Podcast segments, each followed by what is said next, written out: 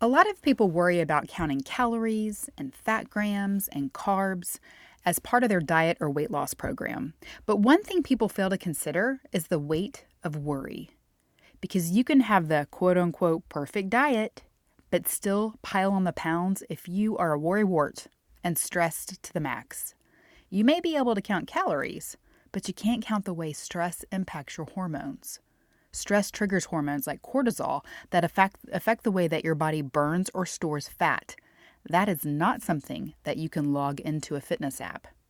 It's imperative to manage the way you feel and experience stress. It's why the Bible says, do not worry.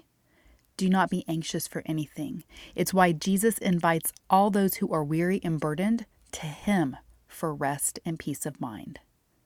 Stress management is as important as food, sleep, and exercise when it comes to your health and to your weight. If you want to count something, count your blessings. It's one of the best stress busters out there.